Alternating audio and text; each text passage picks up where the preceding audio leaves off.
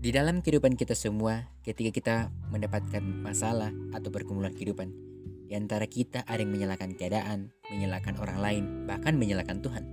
Seperti hal yang dilakukan oleh Naomi ketika tiba di Bethlehem, orang-orang memanggil Naomi tetapi Naomi berkata, di dalam Rut pasal 1 ayat ke-20, tetapi ia berkata kepada mereka, Janganlah sebut aku Naomi, sebutlah aku marah, sebab yang Maha Kuasa telah melakukan banyak yang pahit kepadaku.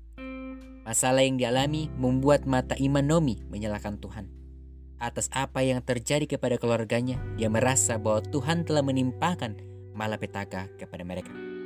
Tetapi satu yang pasti, Tuhan begitu menyayangi umatnya. Bahkan ketika kita memiliki masalah, Tuhan juga memberikan jawaban dari masalah tersebut. Tuhan izinkan itu semua terjadi supaya untuk melatih iman kita menjadi orang yang berguna di dalam melalui kehidupan ini.